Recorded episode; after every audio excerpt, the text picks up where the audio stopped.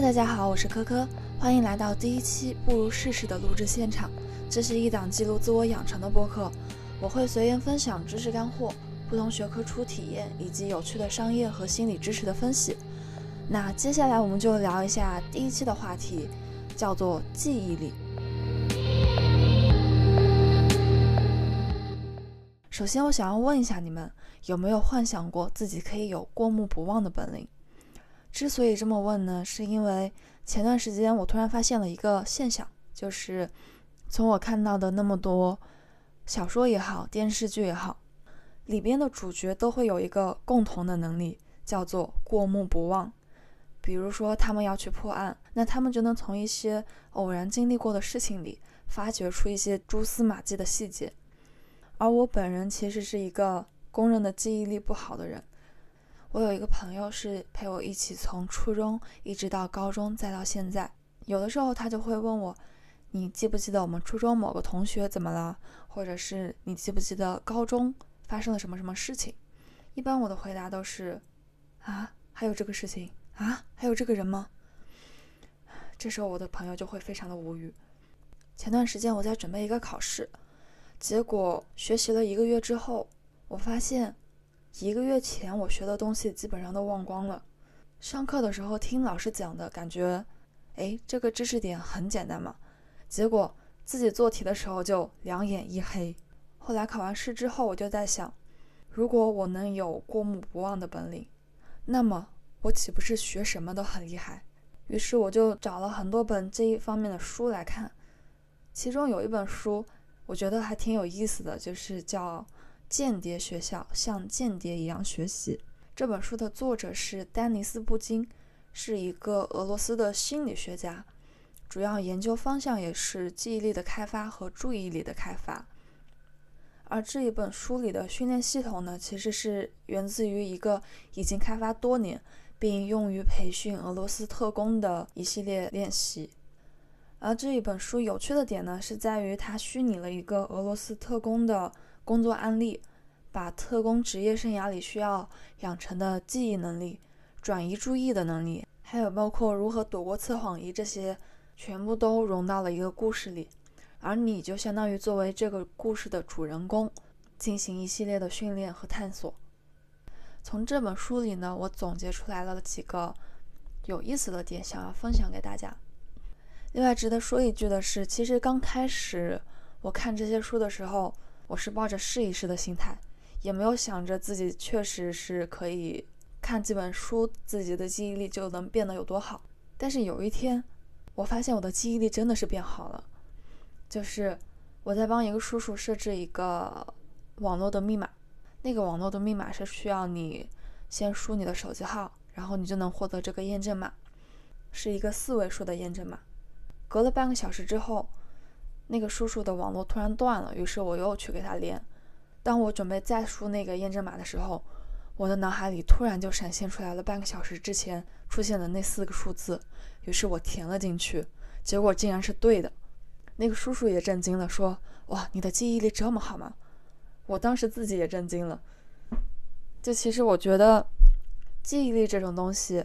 首先你确实是要源自于经年累月的。练习，你才能把它开发出来。另外一方面就是，一旦你开始专注于提高你自己的记忆力，你的注意力就会放在这里，那你就会慢慢的发现自己的记忆力确实是变好了。好，言归正传，第一个就是大家应该都知道的，叫艾宾浩斯遗忘曲线。这个曲线呢，就是说你的遗忘速度其实是遵循着一个对数曲线的变化规律。它是由快到慢的，比如你记忆二十分钟之后，如果不复习，你就会忘掉大概百分之四十；你八到九个小时不复习，那么你基本上就忘掉了百分之六十多。到一个月之后，你还是不复习，那么你就遗忘了差不多百分之八十。所以根据这个遗忘曲线，可以总结出，当你想要把一个知识变成长期记忆。永久的留在你的脑海里，那么你就需要，当你学完这个知识，在学习后的十五到二十分钟进行第一次的复习，在六到八个小时后进行第二次的复习，再到一天后进行第三次的复习，然后再是一个星期、一个月。等一个月之后，基本上你的记忆就变成了长期的记忆，留在你的脑海里就不会走了。而且有一个复习的要点要说明的是，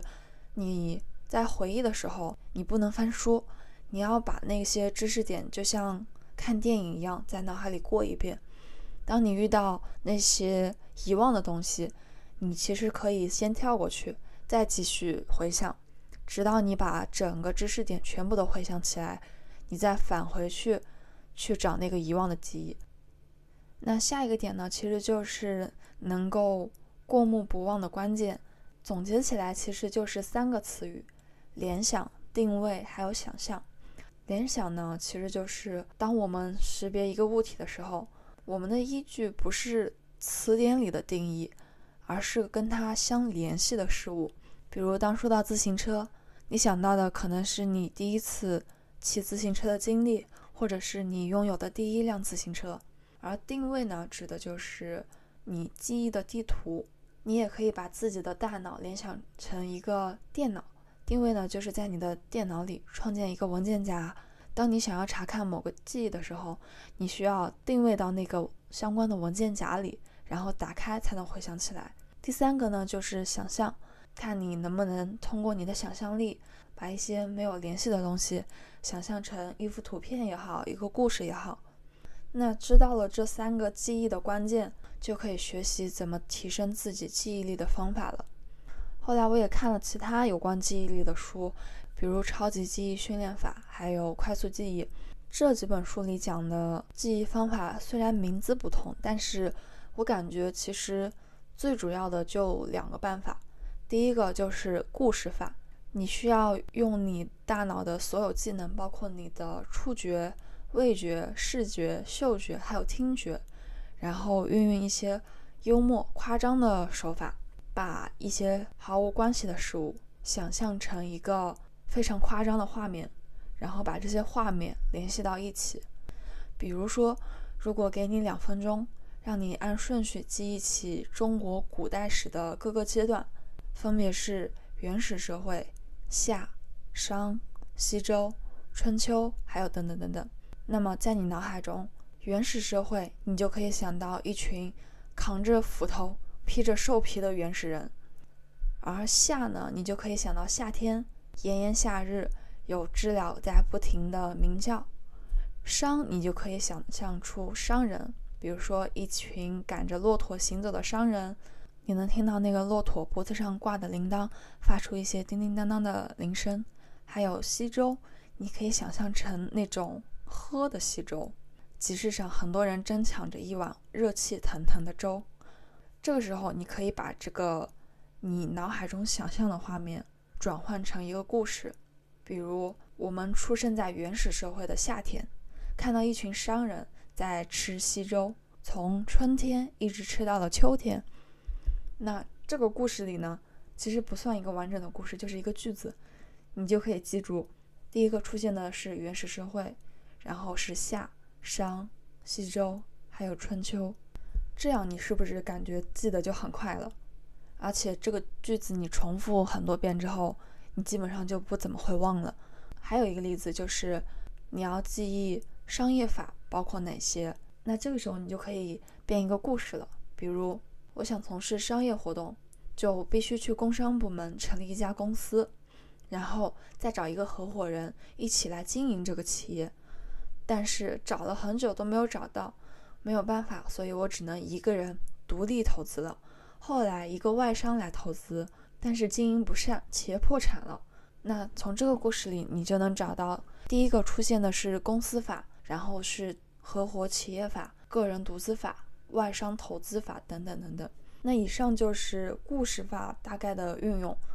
其实故事法呢，确实挺好用的，但是有一个问题就是。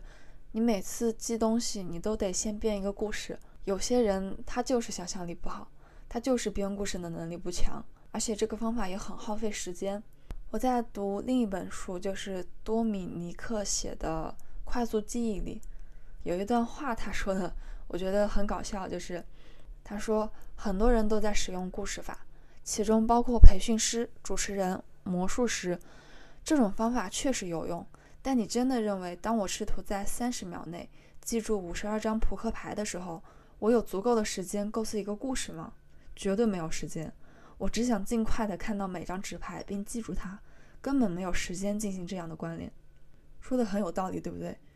所以他又总结出来了第二个办法，就是旅行记忆法。这个办法和记忆宫殿法很相似。记忆宫殿法呢，就是源自于一个希腊的诗人。那个诗人有一天去参加一个宴会，然后大厅突然崩塌了，所有的宾客都掩埋在底下。而诗人当时是有一些事情刚好离开了，所以他就成了这次坍塌事件的唯一幸存者。后来他就协助那些参与救援的人辨认死者的尸体。他当时是根据大厅里不同位置去联想当时那个位置上站的是哪些人，凭借这个，他回忆出来了每一个位置上的死者，也就是记忆宫殿法的由来。那多米尼克他发明的这个旅行记忆法呢，就是当你想要记忆一些东西，你可以安排他们去旅行。然后这个旅行呢，要包括不同阶段，比如你把这个旅行安排在你的家里，那你每天起床，你要先从床上起来，然后再去浴室洗漱，接下来你要去厨房做早餐，再然后你要去更衣室里换衣服，然后出门，对不对？那如果你要记五个东西，那么你就可以把这些东西安排在你的房子里，比如说一个简单的例子就是。你要记三个毫无关联的词，第一个词是钱包，第二个词是蛇，第三个词是钥匙。那么你就首先幻想你的床上有一个很大的钱包，这里就运用了夸张的手法，然后这个钱包还散发出来了一股皮革的味道。当你去了浴室，你能看到一条滑溜溜的蛇。这个时候，怕蛇人士可能要幻想其他东西了。然后你又去了厨房做早餐，这个时候你发现你的钥匙掉进了锅里。当你把这些物品安置在你房间的这些角落里，也就相当于安置在你早晨的旅途中，那么你就能很快的回忆起那些物品是什么。当你可以熟练的把你在家里的旅程安排好，那么你就可以规划从你的家里。到你上班的地方的旅程，你的路上会遇到，比如说早餐店、咖啡馆、公交车站，还有一些标志性的建筑啊什么的。你可以把这些旅程规划好，然后把你需要记忆的东西安排在里边。多米尼克呢，就是用这种方法来记忆扑克的，就是他们参加记忆大赛，会要求你在很短的时间内。说出几副打乱的扑克的顺序，他就自己给自己规划了几段包含五十二个旅程的旅行，然后把这些数字安插在里边。那这就引出了关于数字的记忆方法，因为我们都会发现，如果是一个实际的物品的话，其实很好联想，但是数字的话就是冷冰冰的，你很难把它跟什么联系起来。那这时候你就可以从外形上面联系。比如一，你就可以想象到一根木棍；二呢，你就可以想象到一只丹顶鹤；四，你也可以想象到一个帆船。或者你可以从读音方面联想，比如一四，你就可以联想成钥匙；二八就是恶霸；五九就是会飞的那种乌鹫，一个很凶的鸟。接下来就是节日，比如。说到三八，你就想到了妇女节；看到六一，你就想到了儿童节。通过把这些数字转化成图片，你就可以很方便的把它，无论是编故事也好，安排旅行也好，就能把它记住。另外，多米尼克其实他发明了一套自己的系统，他是把数字转化成人物来记忆的。比如，他是把数字零七想象成了零零七的主角詹姆斯邦德。或者是把数字转化成了字母，比如一对应的是 A，二对应的是 B，